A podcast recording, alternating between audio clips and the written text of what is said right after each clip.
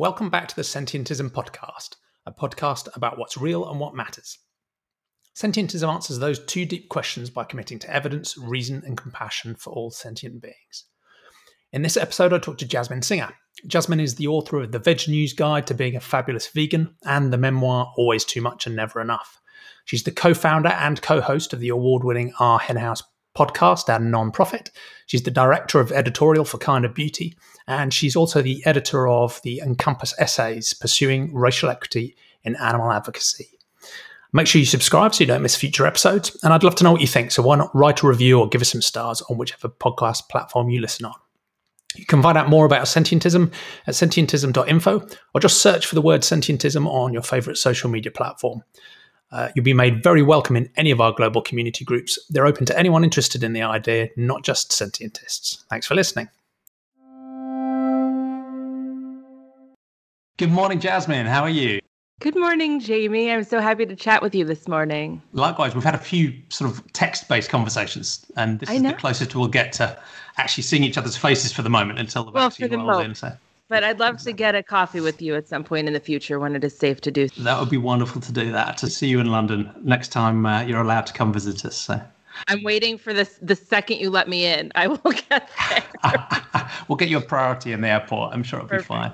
Perfect. Uh, thank you so much for making the time to join these this series of sentientist conversations. Sentientism is a really simple moral philosophy that I'm trying to recast and popularize that just commits to using evidence and reason when deciding what's real and when it comes to what matters that we should draw our moral circle based on sentience the capacity to have experiences so in practical terms that includes humans and you know, roughly animals obviously ties in with much of your personal advocacy and your agenda that we'll come back to later on so these conversations are with people who both agree with that philosophy and don't so we can see where the conversation goes but it centers around those two central questions what's real and what matters and really how people have gone through a personal philosophical journey through their life. And then we'll talk a little bit about the implications for the for the future if you get more people to agree with you about the way the world is and the way it should be.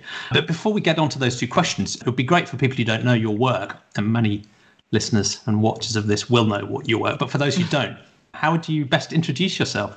and the things you focus on. I just want to start by saying thank you for having me. I've enjoyed getting to know you a little bit through Twitter DMs yeah. and also just your podcast. I think what you're doing is remarkable. I think it's different. I think it's needed.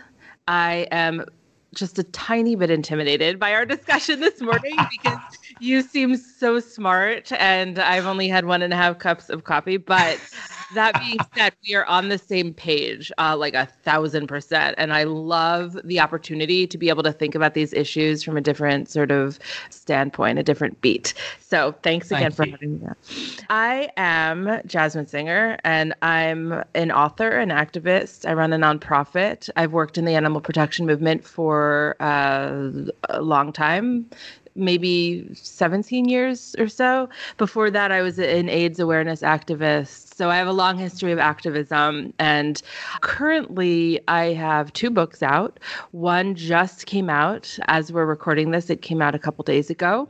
That one is called The VegNews Guide to Being a Fabulous Vegan. And the banner is wonderful. Thank you. It's still left over from my launch party the other day. Hence my like I don't usually walk around with a fabulous vegan sign behind me, but it's COVID times and we're having our launches virtually. And, and it's all things vegan manifesto. It, and it does get into animal rights issues despite the pretty pink packaging. Yeah. I also have another book out, which came out in 2016 called Always Too Much and Never Enough. It's a memoir about my journey to, to veganism, my journey through food addiction, my journey to body positivity, all centered around uh, what it means to come of age as an offbeat person in New York City.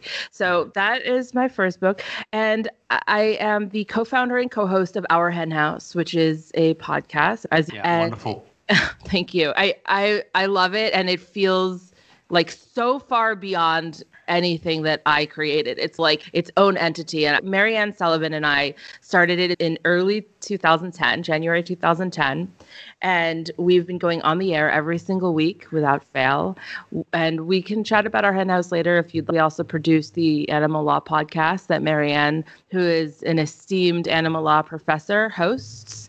She is a remarkable brain. And the reason yeah. I, I wanted to start our hen house was because I wanted the world to have access to her brain. And then beyond that, I am the vice president of content at Kinder Beauty, which is a vegan, cruelty free beauty subscription box that is mission based and co founded by someone who you're probably neighbors with, Ivana Lynch.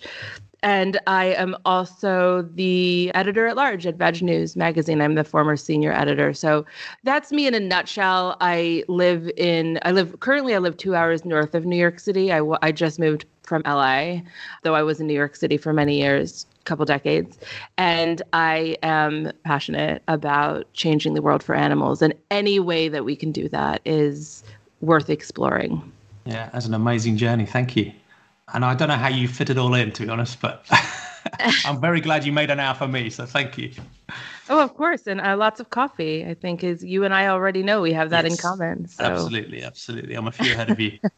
so it would be great to roll the clock back and go back to those fundamental philosophical questions, because I think we'll come back to is how your vision of the future plays into all of the things you fill your life with now and all the contributions you're, you're making. But if we roll the clock back and think about those basic philosophical questions. The first one is what's real? And for many people, that's a story about whether they grew up in a sort of naturalistic, atheistic environment or a religious household, how their philosophy about what's real has shifted over time, if it has. So it'd be great to understand that story. And you can go back as far as you uh, feel comfortable. Yeah, I've never been asked this uh, by anyone on an interview. Uh, so I'm not sure I've ever thought about it in the way you're contextualizing it, but it is a fascinating question actually and i guess the basis for why you started you know your your podcast. What is real? For me it is real that we exploit and murder billions of animals a year. Yeah. and that it has become such a societal norm that it is just something that we collectively can ignore. And yet it is the ultimate in gaslighting if you think about it which we do we think about it all yeah. the time. Like we certainly many of us when we went vegan had that moment where we wake up in the morning and we think about how many we imagine the animals on the conveyor belts uh, in real time. We know that's going on. We know that they're in pain. We know that they're being torn apart from their families. We know that they anticipate that the animals ahead of them on that conveyor belt are anticipating murder. They're watching their friends get killed. They're crying out in pain we know that there are other ways of being and i think that's real. Yeah. Uh, for I, I I think it, it, we often spend time vegans and those of us who care about animal uh, advocacy animal rights spend time thinking about our, our childhood and like why didn't we know that? Why did we grow up in a society where our parents who were probably good people poured us a glass of cow's milk to drink? I grew up in the 80s that was what we yeah. did like and i say that it's 80s specific but when i talk to people who grew up in the 50s or the 90s they're like yeah mine too but for some reason i associate the 80s with this big glass of cow's milk this you had to eat sort of your chicken breast or whatever like it is literally called chicken breast yeah. and i cared about the world i cared about I was a bullied kid and I cared about that. I cared about not being unkind to other people. I cared about the fact that people were unkind to me and yet I was eating chicken breast. What is real? The real is the fact that our cognitive dissonance as individuals and as a society is uh, kind of Herculean in its in its ability to shut off from the rest of the world and the rest of reality. Yeah. Uh, by the way, can I ask you, how do you identify as atheist? I do, yeah. I tend to prefer the term naturalistic because for me, atheism is just the absence of a belief in a God, which is not particularly interesting as a stance. It doesn't have any implication for morality or any other sorts of beliefs as well. So there are atheists who have other supernatural beliefs, for example. Mm. So I, I tend to use the term naturalistic because it just says we should use evidence and reason to work out what's real in practical terms. That might mean a scientific worldview, but it's also more pragmatic as well. It's my own experience, personal experience of things is evidence in its own. But what it means is that I think we should have beliefs that are probabilistic. So we should never be 100% sure of anything outside of formal systems like maths. You should always have some room for doubt and some skepticism. Mm. That we should always be open minded so that we, our beliefs should be provisional, always ready for new evidence or reasoning to come in. And that we should be prudent as well and be careful. So there's, I guess there's a humility to it. But yeah, it's a commitment to using evidence and reason um, to hold belief. So one of the implications is yes, I'm an atheist. I don't have a belief in any deity because I don't think there's any, any evidence for it. So. And did, what religion did you grow up? So I grew up as a Christian, but it was a, it was quite a, a, a background thing in the culture and the family we were in. It wasn't particularly intrusive. It was a we went to church a few times a year, but not every week. Never took it particularly seriously. The school I went to had a sort of religious context, but it wasn't mm-hmm. pushing it as a part of the agenda. Mm-hmm. And I moved away from that, I guess, when I was about my early teenage years, partly because I just read more widely about all the different religions. And so I was looking at the evidence and thinking, it just doesn't hang together. And I could see all the other religions, and it felt like all of them really were more, you know, human, likely to be human constructs than anything real. But there was a separate reason, which was about I saw some problems in some of the ethical systems that came from those religious worldviews as well. And that doesn't have to happen because many religious world, worldviews have a really deep, broad compassion that's genuine at, at its heart. But just too often, I saw that because many of those religious systems really were defined a long while ago by a certain powerful group of people, the rules had been interpreted in a way that made compassion conditional or defined in and out groups. Mm-hmm. There was very casual sexism, homophobia, caste discrimination, other forms of discrimination that seem to be built in that aren't required in their religious worldview but often yeah. they seem to bubble up. So it was for those two reasons that I moved away from it and went to a more naturalistic but it's you just mentioned that it was like in the background for you, and I sometimes yeah that's more dangerous because like in the background for us as a society is animal cruelty. Like yeah. sort people still eat animals like they know it's wrong. It's in the background. They're a little too busy to really focus on it. It's just like growing up with religion, it, even if it's just like a subtle thing. Okay, I grew up as the Jewish version of what you just said. Like yeah. I grew up as a Jew. We I did go to Hebrew school. I also celebrated Christmas and Hanukkah because mm. I had a lot of parents and step parents, other step parents, and then a couple years later some more step parents. there was a lot of like different like holidays being celebrated. Yeah, but yeah. I I was bat mitzvah. I did go to Israel when I was 15 and and yet it is that foundation that to me is weird like reform judaism we had all the gays went to our t- our temples and of course yeah. i wound up being a big old lesbian myself and you know it's nice to, it's nice to know that when i was a kid there were other queer people around me yeah even in my religious setting but that's still weird because if you look at like the root of Judaism or any kind of religion, that gay people not allowed here. And so we have to do gymnastics in our heads to normalize it. We have to like just decide, oh, Reform Judaism is different. Gays are allowed here, but why? Yeah it's very similar to like humane meat crap like yeah. the the mindset that if we do enough mental gymnastics then we can justify this really empty labeling system that means absolutely nothing because it's it's better. So mm. I think I just compared religion to eating animals, but whatever. but I, but that's partly why I do think there's a parallel between those two systems of thought, and that's partly you know why this idea of sentientism.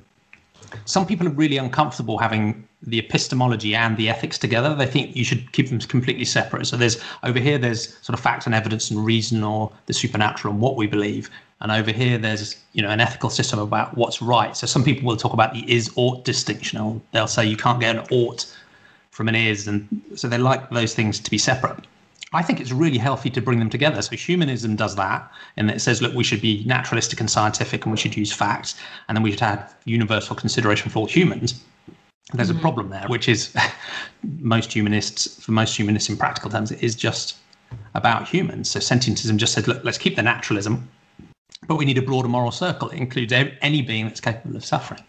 And I, th- I think you're you are onto something about the parallels because although it might seem self-serving because they're two topics that are just personally interesting mm-hmm, mm-hmm. and really important, but in both situations, there is a journey that people can take. I think they almost start out I think little kids start out like little scientists in a way. They're quite naturalistic. They explore, they use their senses, they develop provisional beliefs, they look around and they learn. And then adults teach them that it's okay to believe things that aren't true, which is, in my simple terms, what most of religion is.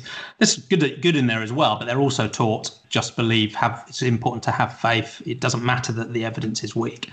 So that takes the child away from a sort of naturalistic stance. But the same is very much true in a when it comes to compassion and the moral circle. So I don't have a naive view of the ethics of small children, and there are kids that will be cruel to animals. But most children, I think you put them in a room with a pig or a cow or a chicken, and they wouldn't want to harm it because they have a, a natural sense mm-hmm. similar mm-hmm. to yours that if you felt suffering yourself, you can infer that mm-hmm. nobody else likes suffering either, and that these animals are capable of that suffering. So you start from that baseline of compassion and a reasonably broad moral circle. But again, then you're taught by society and parents and everybody else that no, it's completely normal and acceptable to pay people to torture and kill sentient right. beings for pleasure and because it seems socially normal. So there is something about that sort of starting out from a decent starting point, then basically being indoctrinated by society into something that has potentially dangerous ethics and is poorly founded in fact and that in, in a way with sentientism what i'm trying to do is help us find our way back on both fronts so that we both have a naturalistic grounding and a decent understanding of what reality really is clear mm-hmm. eyes open-minded mm-hmm. um, with humility but that we also have a broad moral circle that doesn't exclude any suffering at all and part of the reason I started working on this was came, from, and I'm talking too much here because I'm supposed to be talking, listening to you really. No, but, I, Talk. I'm going to drink my coffee. Uh, but part of the yeah, it's early for you, so yeah, I'll give you a break. But part of it came from my frustration with the movement of humanism, where there's a group of people who've they've turned away from social norms and with clear eyes they're now committed to a naturalistic understanding of the world that is based on evidence and reason and has a broad compassionate moral circle. But those same people, most of them, are still trapped by another dogma, another sort of kryptonite that is animal ethics. So you talk to, you know, leading humanists that I think are are deep, great thinkers and good people and moral leaders, but they still have this sort of kryptonite around animal ethics that they're stuck by a very similar sort of form of indoctrination. So they can see that they're proud of the fact they've escaped one form of indoctrination, but they still mm-hmm. can't see the mm-hmm. other.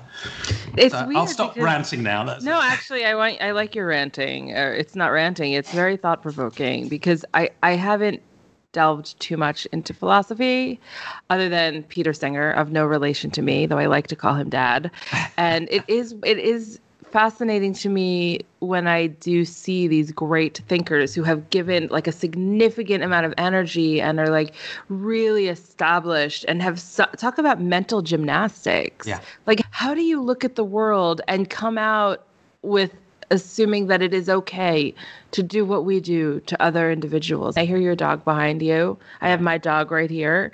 And I, I just don't understand. Oh, hi, sweetheart. This is this why is I'm here. Hi, baby. Gonna say hello. Oh my god. Say hello to Jasmine. Oh my gosh. You have a sweet, cute, lovely. She's gorgeous, isn't she? And she's up on the keyboard. She looks like a cow. She does, yeah. She's got cow spots underneath the fur. She's about the size of a cat. So she's yeah, she's sweet. Thanks for showing me your tushy. yeah, sorry about that. No, I love it. I have lots of I have four animals in the house right now.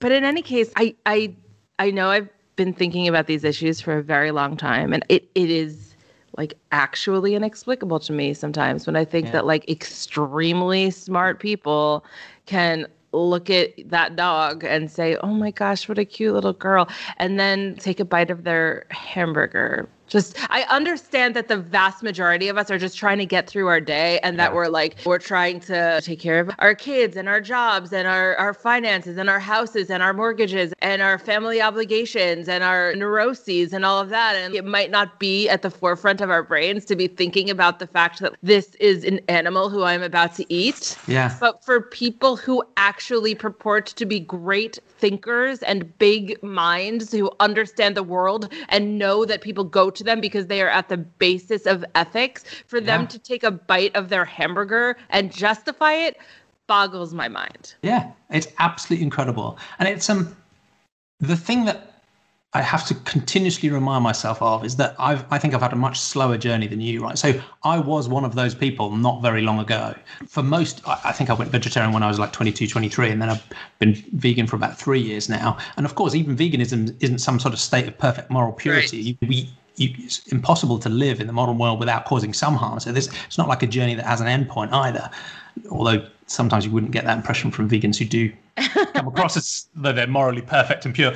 But, but I was one of those people for many years. So I was in a deliberate state of just trying not to think about the subject because I knew it would take me somewhere that felt to me socially uncomfortable and was a change I didn't want to make. So I, it, it is difficult because once you've made that fundamental switch to appreciate the perspective of the being itself, it's so simple. Everything else falls away.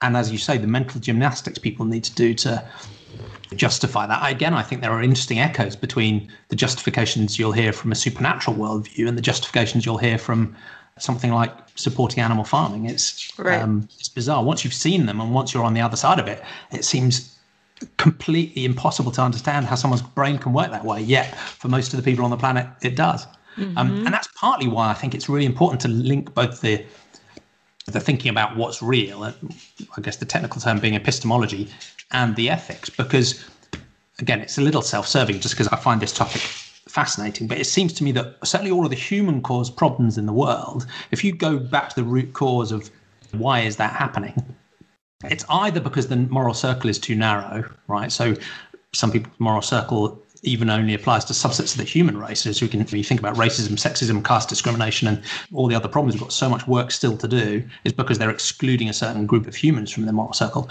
It then goes broader, of course, and people are excluding certainly farmed animals, but often they'll include charismatic wildlife, but not the non-charismatic wildlife right. in their moral circle. So it's, it's either a failure of compassion where the moral circle is too narrow, so some suffering beings are just excluded or ignored or denigrated, or it's with someone who genuinely have quite rich compassion. Mm. It's because they've formed beliefs that aren't based in evidence. So they literally have they believe something that isn't true, and a compassionate person who believes something that isn't true can still do enormous harm. So that's partly again why I think it's important for us to do both. It's not enough just to be compassionate, and it's not enough just to have a naturalistic worldview that's grounded in mm. reality. I think we need both to really make progress. But again, I'm you know sort of well I, I mean pesto rather than well before when i asked you if you were atheist and you explained that you're naturalist and explained that atheism is part of that but that it has a humility to it. That's what you said. I really liked that because I certainly don't purport to know everything. But one thing I find fascinating about that is that can we have humility when we know what's happening to animals and it is our moral obligation to change the world for them? Where does humility come in if we think that we are absolutely right when it comes to animal suffering? I think that's a tricky point, isn't it? Because I think we need humility about our beliefs and that you know we could be wrong. There could be new evidence coming in.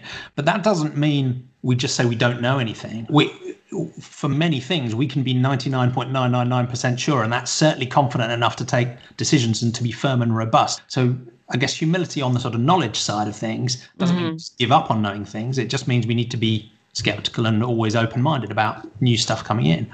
But i think there's a related to, so you want to be humility. You want humility, but you don't want to just you know abandon the idea of knowledge at all. Mm-hmm. You know, that sort of leads you to a weird nihilistic place. But I think there's a similar th- challenge on the compassion side because sometimes compassion can seem like it's weak or appeasing or letting people get away with things. But actually, quite often, to be genuinely compassionate to those beings that are being oppressed, you might well need to be pretty firm and direct and robust. And and even cause some harm to the people doing the oppression in the context of helping mm-hmm. the beings that are being oppressed. So compassion to me doesn't need to be weak. It can actually justify strength and robustness and directness and yeah and i totally agree I, I, also think that i try to have humility as well i'm a yeah. I'm a writer, and so being a writer means that like ego is infused in my career. But but like I I do try to bring humility to all of the interviews I give, uh, wh- where I'm interviewing people because I don't. They're the experts. Like you, our henhouse was created to be a playground, really, for me to explore, and I think it's amazing that other people get to explore it while I am. But truthfully, I just want to pick the brains of the people who I'm interviewing. That requires a, a lot of humility and curiosity. Yeah. But that that being said, when you talk about, and you mentioned it before, like what really matters, when I think about what really matters and I think about philosophy and I think about what's going on behind closed doors to animals, I, I think philosophy, like it, it, we only have so much time left. And you're probably a lot more academic than I am. I've given a few talks at universities and it's always I, I, always feel like i'm out of my league which isn't to say i don't think i'm smart but it's a particular type of communication that i'm not used to yeah, yeah. and i have been i remember once being paid a like more money than I've ever been paid to give a talk. And I was speaking, and I got to the university, and there were like 15 people, and they were all professors who were tenured. And they had paid me to talk to 15 professors who were tenured about animal rights issues. And I didn't understand why they had paid me so much money. And I didn't understand what the point was. All I know is that the conversation with those 15 professors was completely insular. Yeah they there was no advocacy element to it at all there was nothing that was going to get out of like that room in terms of how we communicate around animal rights issues and it made me feel like that a lot of academic circles are very stuck in just inside baseball conversations. Yeah. And to me, philosophy is very much adjacent to that. So, although I'm fascinated by philosophy, at the end of the day, we have to act because yes. what really matters to your point is the fact that our planet is not going to survive that much longer if we continue to go down the path we're going down. And there are actual lives being impacted right now. And obviously you know that. I'm sure your listeners already know that. And it is good to think about these issues but it is super important to get out of our heads and our yeah. conversations about it I agree. And, and some of the pe- conversations I've enjoyed most in this series have been with people who are professional philosophers, but they call themselves activist philosophers because they're actually out in the world pushing these ideas and trying to make change happen as well. Uh, and I don't think there are enough of them. And I'd agree with your characterization of philosophy because I find it, fa- I'm not a philosopher myself, I'm not really an academic in that field at all. And while I find it fascinating, it feels like most of the effort in philosophy is working on the least important problems. And and often, while these sort of intricate thought experiments and trolley problems and so on are really fascinating thought experiments, and sometimes they can really help to make sure we're working on solid ethical foundations as well. A lot of them I just don't see as really directly relevant to the issues at hand.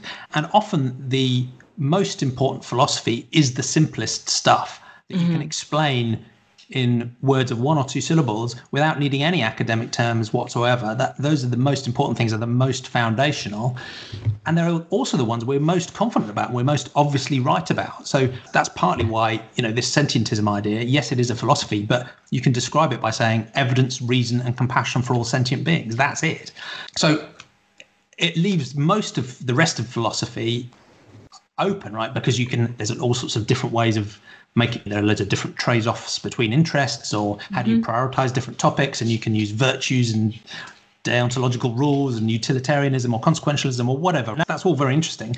But the basics are believe things based on reality and make sure your moral circle includes all beings that can suffer. Yeah, you make that's it, and that's and all of the rest of it you can fight about for as much as you like, but we you really need to lock in that baseline. Just don't fight about it while you're eating a hamburger. I think that exactly, I, yeah. you make me think of like the reason that and I and this is true story because I asked him about it, but the reason Peter Singer went vegan uh, originally. Do you know this story?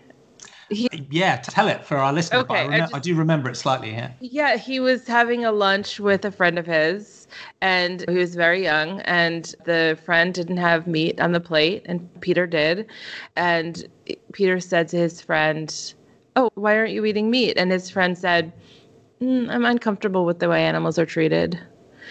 That was it. Yeah. And Peter went, "Huh." And then he became Peter Singer and wrote Animal Liberation and is like the grandfather of the animal rights movement. And it's to your point that like it is that is it. He has yeah. developed great theories. He was one of Time magazine's most 100 influence influential people of the last century. But what his friend said is it. That is it. Yeah, yeah. It doesn't need some sort of dazzling intellectual breakthrough. Right. It's, it's, it's exactly. like st- staring you in the face.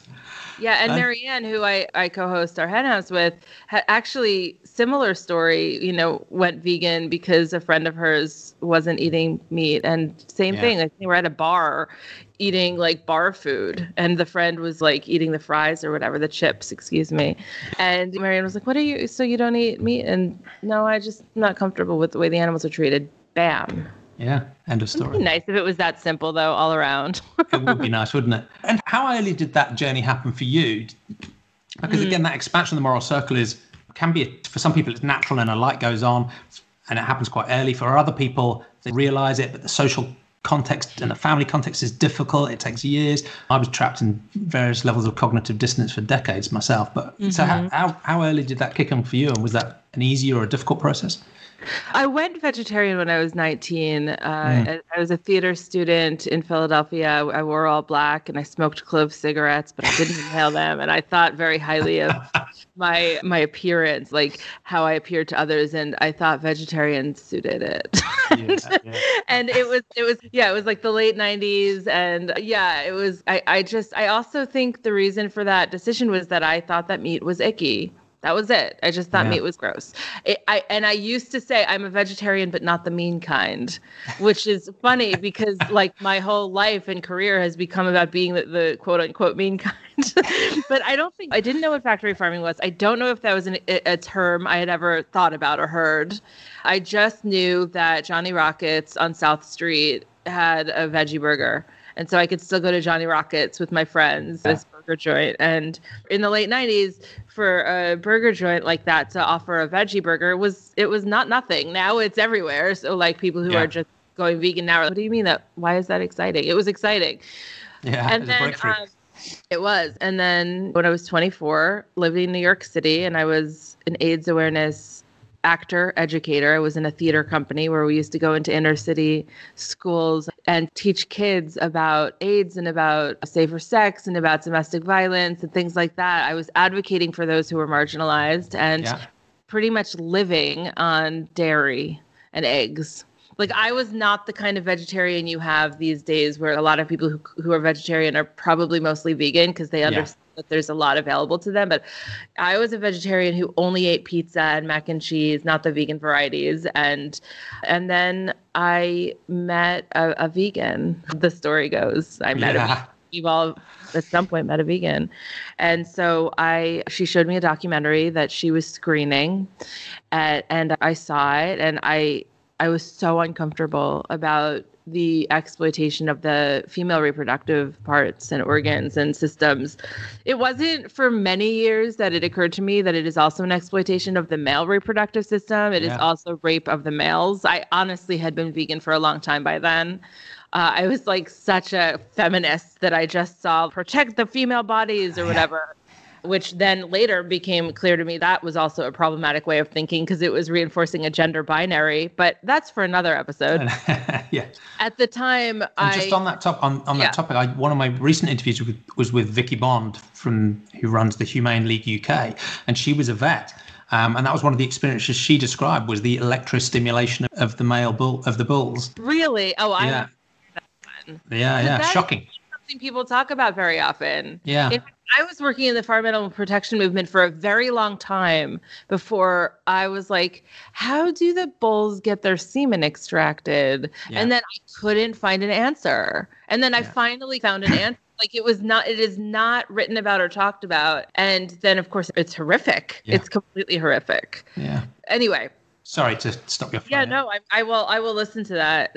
So I was. I had so many women had been date raped when I was young as well, and that was a big part of my story and my early process. And it was something that haunted me for a long time. It took me many years to get past. And when I saw what was happening to the dairy cows and egg laying hens, I just, I just couldn't separate it anymore from what had yeah. happened me and what had happened to so many women I knew and men. So I went vegan and immediately became an activist. I didn't just go vegan. I went vegan and then made it my entire life. Yeah. yeah. Yeah. It's been an amazing contribution already and much more to come. And uh, th- that will be an interesting thing to move on to now is to think, and it's difficult. Sometimes I think when we're engaged in these types of movements and these efforts, it can social change always feels too slow. But at the same time, there are positive shifts happening. So sometimes I try and set a, an optimistic cast in this sort of final section, but you can correct that if you feel the need. But if you imagine a situation where, again, this, this is a strange situation where I think you and I both feel the values we're putting forward here are so solid and so strong and so incontrovertible, it's shocking that most of the 8 billion other people on the planet disagree in one way, shape, or form. It's such a stark thing to understand. But if you imagine a world where more of those people did take us on a naturalistic approach to thinking about what's real and saw with clearer eyes, and they had a broader moral circle that included mm-hmm. non human animals, what would that future look like for you? And how quickly do you think we'll get there? And what, what are the most important ways you think we can get there? Uh, okay, so to just to clarify, so that I'm sure I understand, what would the world look like? How would it be different if we as a society were more all encompassing when it came to our view of sentient life? Yes, and that includes all humans as well. It might have implications for how we treat and live with animals, how yeah. Uh, human ethics and human discriminations. It could be anything. Yeah, it's, it's, funny. Sort of universal compassion and a naturalistic way of understanding things. I, I mean, I love broad. I, I love this question, and I'm not. It's a, another question I'm never asked. The question I am usually asked, and then I'll answer yours, but the question I'm usually asked is, what does the next five years look like for veganism? Yeah. And then I just answer that based on my understanding of trends and my understanding of the trajectory of people going vegan, my understanding of the companies that are embracing plant based as like a viable part of their business plans and their menus.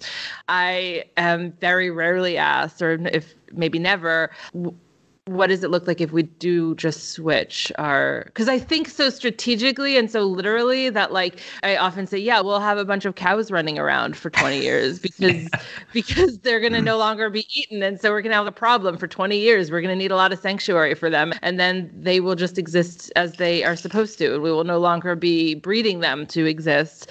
But what would it look like on a more sort of more sort of poetic level if we were to switch our mindset and and be more be more true to our worldview of compassion. Because most mm. people would say they're well I, would most people say they're compassionate? Maybe before the trump era I, w- I would have believed that but now i think the reason trump was so popular was because he fostered hate and aggression. And i think people yeah. like really were like yeah i'm hateful and aggressive. So i'm not sure those people consider themselves compassionate. But the weird thing is um, even those people still love their mothers you know, oh, I think they do, most of them. But I think you're right. It's a, there's I think there's two problems. There's either either people have restricted that compassion, so now they like only have compassion for people like them, but not other people and not beyond, or they are genuinely compassionate people. And I think many people are like this. They're genuinely compassionate, but they don't see the oppression that's going on, or de- they deny that it's happening, or they deliberately don't think. Well, they're, and for some people, it's both. Maybe. I think they're isolationists. I think that's yeah. what the last four years have looked like in America. I think we've become very isolationist. I think we've become very just individually focused, and yeah. we've lost our thread. So when you say, "Oh, those people love their mother," that is true but their mother is like in their inner bubble. Like yeah. they would they would care about their mother but not their neighbor. I think that's what america has become in the last few years and maybe it always was that and maybe trump just allowed people to express that in a way that we they haven't in so long. Wow this is so depressing. There's also a lot of hope and i choose yeah. hope as a strategy. I think we can opt in for hope and we can use it to stay sane. But you're asking me a different question, which is like, what does the world look like if we actually look at, I'm looking at my dog right now, you're looking at yours, and we think sentient, like that individual has their own will to live and yeah. and that individual feels things and therefore as somebody who for whatever reason is ha- has an unjust privilege power over them i'm going to do my part to make sure that they're safe i think the problem with that sentence is that we do have an unjust power. And so, yeah. if we strip away that unjust power, and if we are all truly equal, we are all truly tr- treating each other with eh, and ourselves with integrity, then what does the world look like? I think it looks like we need to heal. Like yeah. we need to heal from generations of normalizing cruelty. And I think it's going to be, of course, it's not that simple. Like it's not going to happen. I think a lot of really bad stuff is going to happen first, but then maybe we'll come to a point where we have to work together and we have to start to reconsider the way we treat those who are currently pushed into the margins. Yeah, yeah. And it's difficult to think through because there's a danger of being naive and utopian.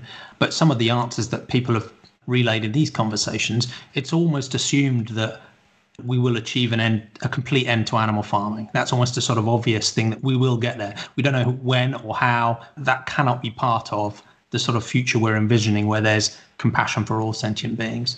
I think people also layer in implications, as you've just done, for human ethics and human behavior and how we work together as well. And there is something in there about, in a way, while sentientism is quite, you might see it as quite individualistic because it's saying each individual sentient being has moral value and worth because of the rich interdependencies and links between all sentient beings and the importance of working together and collaborating for all of us to survive and thrive. Mm-hmm. it also reflects that rich interconnectedness and that value of cooperation and that need to cooperate and that and the aesthetic and emotional value that every sentient being gets from relationships and family as well. So maybe it is just too uh, utopian naive, but I think there there are themes there around certainly the way we we would live with non-human animals, but I think there are also implications for how the prevalence of human discriminations and human behavior and human cooperation might shift over time as well. Yeah, I I hope so. This year has been it has shed light on how how deeply divided we are. It's also yeah. it's, it's shed light on the fact that, like you said before, so many vegans are creating harm.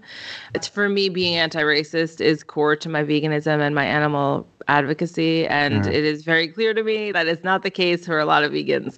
So yeah. to ex- to express our worldview consistently, we need to understand how we have benefited from a culture that oppresses other individuals, whether it is benefiting from a white supremacist culture or benefiting from a carnistic culture. Yeah. And how do you, uh, one of the challenges that is sometimes pushed back on sentientism and any, you know, animal advocacy as well is that some people will say, look, we need to focus on the human problems we have first because humans are more important, either because they think scientifically we're more important mm-hmm. because of our capabilities and our intelligence, or because of some religious worldview that says we're made in the image of God, so we're more important and we have dominion.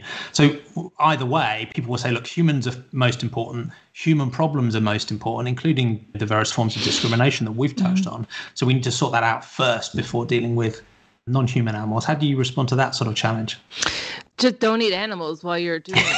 yeah. I agree that there are a lot of a lot of issues with human rights concerns and that they're they're extraordinarily dire but we don't need to eat animals. That's the thing about being vegan is it's it, it could just be a choice you make while you're fighting for whatever social justice realm you want to be in. We have to be in those spaces too. Vegans have to be in those spaces. We don't necessarily have to be working on animal rights campaigns. We just have to not be partaking in a system that continues to oppress them. Yeah. And that's the thing I find bizarre is that it's not even a trade off, it's a win in every circumstance. If we can bring an end to animal farming, that's obviously a win for non human farmed animals, but it's also a win for many wild animals, and it's right. certainly a win for humans. So when you yeah. think about you know climate change, when you think about the oppression of people within those systems, when you think about uh, antimicrobial resistance or zoonotic disease, right? There is no there's no real loser from right. from doing that. It isn't yeah. even a trade off, and we we need to find a way of transitioning that has compassion for the people whose lives are part of those industries now. I'm, uh, I love the initiatives that are trying to work with, like the Rancher Advocacy Project and others that are trying to work with ranchers and farmers to help them transition away from animal farming. Yes. And we need to have compassion for the people in those systems. We can't just castigate them. A hundred percent. And yep. abandon them. But the transition is just a win-win-win. It seems breathtakingly obvious. We just need to. But but I think it comes back to some what we've touched on in the earlier conversation I think you and I would just love the sheer force of moral argument to be enough, mm-hmm. right? Because people would the, the billions of people who are listening to this podcast and watching this YouTube and just they'd would go on and they'd change their minds. But we know that just isn't enough. So there's also something else about trying to find ways of easing or making it easier for people to do the right thing there. So and what what's your thinking about what the right balance of different styles of advocacy is to given that challenge?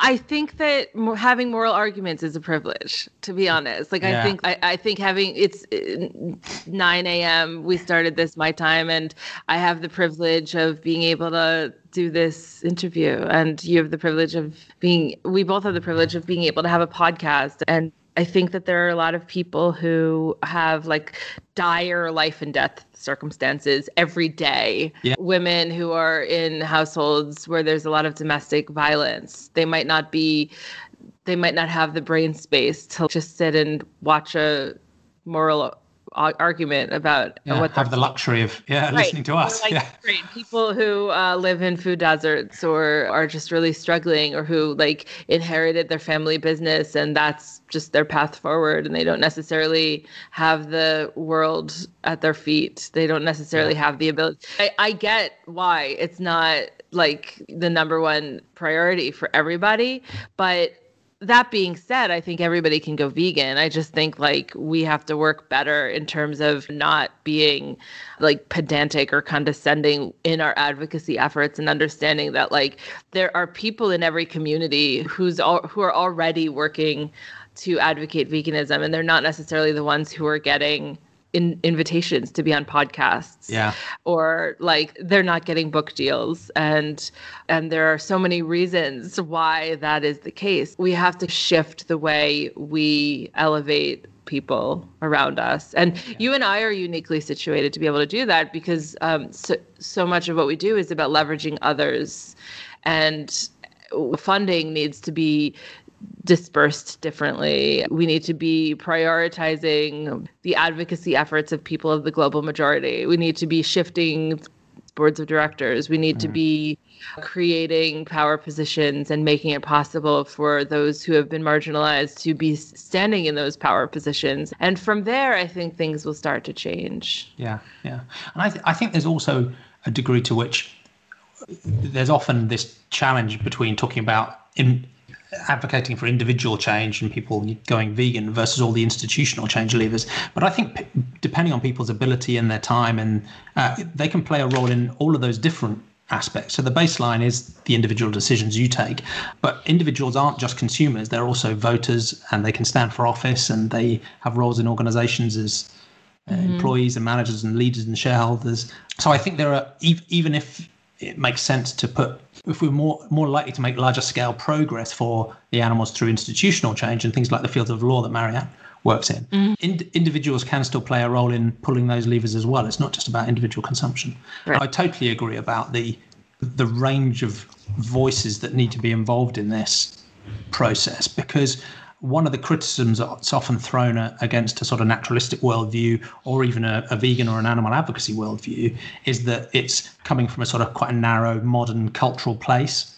And I just don't think that's quite right. I think if you look back at the ancient roots of naturalistic ways of thinking, they go back into China and Asia and Africa mm-hmm. and ancient Greece, but it's true also of the sort of sentient, sentientistic, the animal ethics side as well. So you go back into Jain or Buddhist or Rastafarian or these themes of thought about naturalism and compassion for non-humans have deep ancient roots in many cultures. Yeah. And that should be reflected in the voices we hear talking about those things today as well. Yes, absolutely yeah, I get into that a little bit in Fabulous Vegan. There there are so many examples of that, including the fact that like hunters and gatherers, uh, they approached food much differently than I think we think. It was just yeah. the occasional game, the occasional animal and mostly it was plant based. I think the word plant based makes me roll my eyes, but I do think most people who would identify right now as plant based, who aren't necessarily vegan, probably only occasionally eat animal products, and that is the way that it was for a lot of our for a lot of our ancestors. And it, it's only recently, I think we have to remember that it is only recently during World War II that this became like the giant big enormous problem that we are in right now. Yeah, properly industrialized. Right. And I think the other thing that resonated from what you said is that we, we can't expect almost nobody has got the level of sort of privilege and luxury that you and I have to engage in these issues. Mm-hmm. So we mm-hmm. can't really expect other people to plug in and think this through given the other pressure they've got in their lives. And I think that's another reason why that some of those institutional levers are really important to pull as well, because we have to make it easy for those people to do the right thing. We can't expect them to struggle and to engage in the issues and so on. We've almost got to make it so whether that comes back to you know, fast, cheap, easy availability of alternative products that solves and gets into some of the food desert problems, or whether it's legal changes or regulatory changes mm. or changes in taxes and subsidies that shift the incentives you know to try and move away from the animal farming industry. All of those things will actually make it easier for a wider group of people to end up doing the right thing. And once people are, more people are doing the right thing i think it frees them up to improve their ethics as well. Ironically their ethics will catch up once they're already once they're already acting. So mm-hmm. yeah. No there's a lot of hope for sure. I think yeah.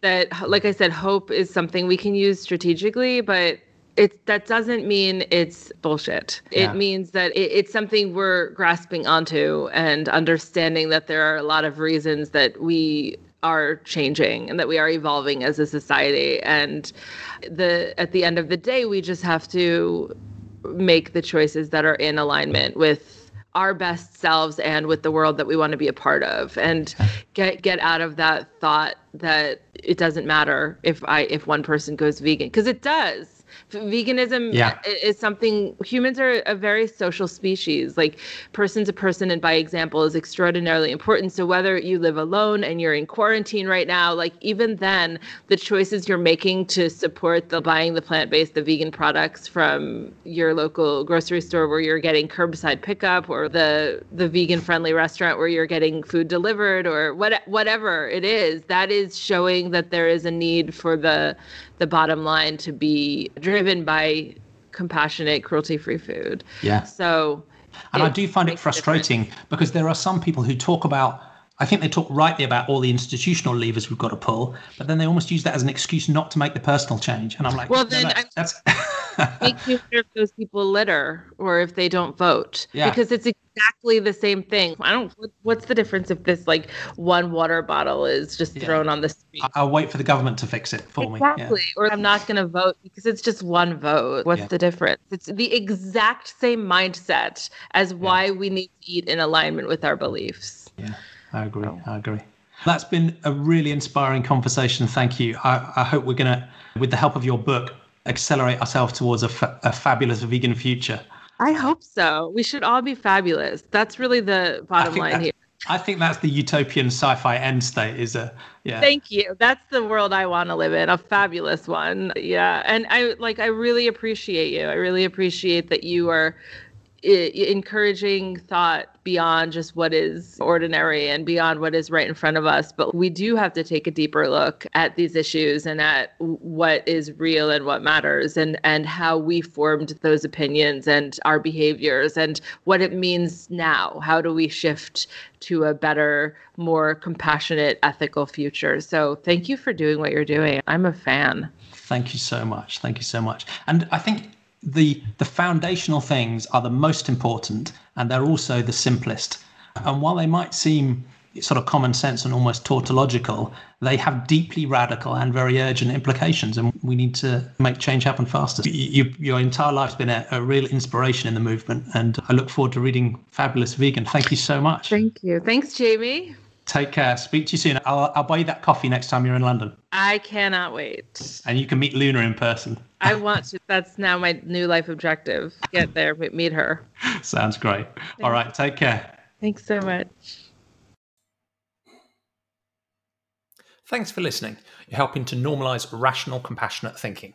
Don't forget to subscribe, leave us some stars or a review. You can visit sentientism.info to find out more, and you'd be very welcome in any of our online community groups. The biggest is on Facebook. If you like what we're doing, why not tell your friends about us?